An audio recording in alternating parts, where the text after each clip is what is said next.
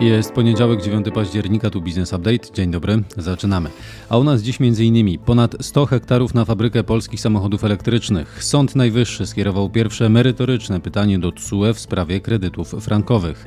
Hiszpanie przejmują jednego z największych polskich producentów ciastek. Business Update. Zacznij dzień z przewagą.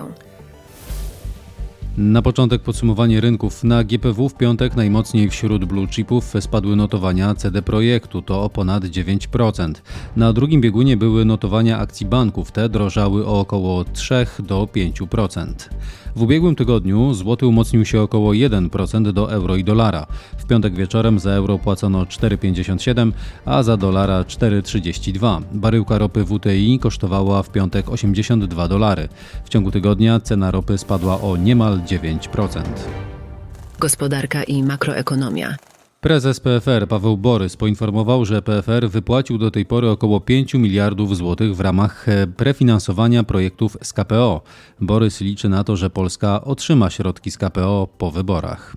Komisja Europejska zatwierdziła program wsparcia dla polskich producentów zbóż oleistych o wartości ponad 132 milionów euro. To w kontekście wojny Rosji z Ukrainą. Dodatkowo Komisja Europejska zatwierdziła polski program pomocy publicznej na kwotę ponad $1 miliarda. Ma on wesprzeć przedsiębiorstwa energochłonne borykające się ze wzrostem cen energii. Jak wynika z danych Hutniczej Izby Przemysłowo-Handlowej, w Unii Europejskiej realizowanych lub planowanych do rozpoczęcia w najbliższych latach jest 60 projektów dekarbonizacyjnych o łącznej wartości 85 miliardów euro. Ich rezultatem ma być zmniejszenie emisji CO2 o 1/3.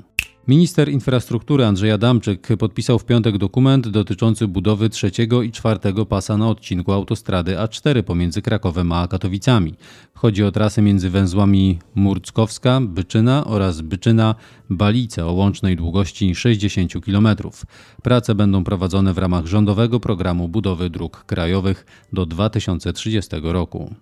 W sierpniu zamówienia na towary wyprodukowane w Niemczech wzrosły o niemal 4% miesiąc do miesiąca. W skali roku zamówienia u naszych sąsiadów spadło o 4,2%. Informacje biznesowe. Spółka Electromobility Poland wygrała przetarg, na podstawie którego kupi za 128 milionów złotych działkę o powierzchni 117 hektarów w Jaworznie. Powstanie tam fabryka polskich samochodów elektrycznych Izera. Budowa zakładu ma kosztować 6 miliardów złotych. Rozpocznie się w przyszłym roku. PLL LOT zaprezentował strategię na lata 2024-2028. Zakłada ona m.in. uruchomienie 20 nowych kierunków średniego i dalekiego zasięgu. Poza tym zwiększenie floty samolotów o 50% i powiększenie liczby pasażerów o około 70%. Ionway, czyli spółka joint venture belgijskiego producenta Katod do baterii Umicore i firmy PowerCo z grupy Volkswagena, wybuduje fabrykę w Nysie, podaje Puls Biznesu.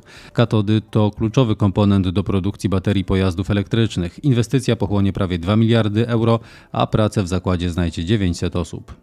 I jeszcze dwie informacje technologiczne w dziale biznes. Firma SpaceX wysłała na orbitę nową generację satelitów. Są w stanie przesyłać dane z prędkością 100 GB na sekundę.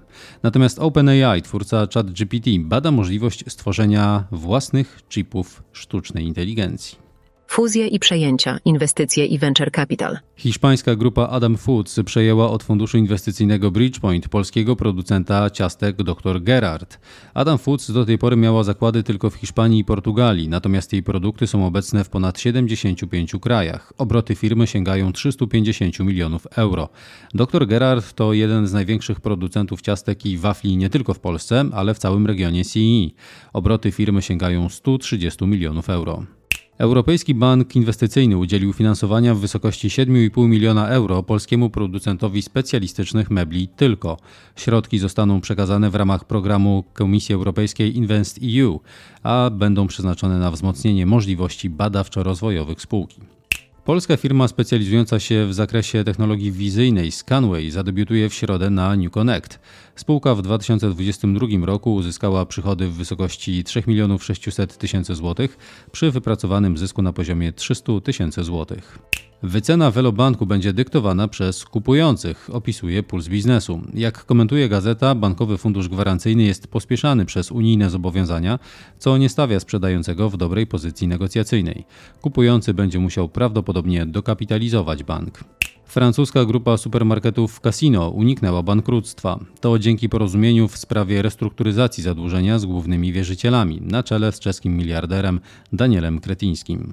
Prawo i podatki. Sąd Najwyższy w piątek po raz pierwszy skierował do TSUE pytanie merytoryczne w sprawie kredytów frankowych. Unijny Trybunał ma rozstrzygnąć, czy korzystanie przez banki z prawa zatrzymania jest zgodne z unijnymi regulacjami dotyczącymi nieuczciwych warunków umów konsumenckich. Naczelny Sąd Administracyjny wydał wyrok dotyczący sposobu opodatkowania dodatkowych form wynagrodzenia kadry zarządzającej oraz pracowników. Sprawę opisuje dzisiejsza Rzeczpospolita.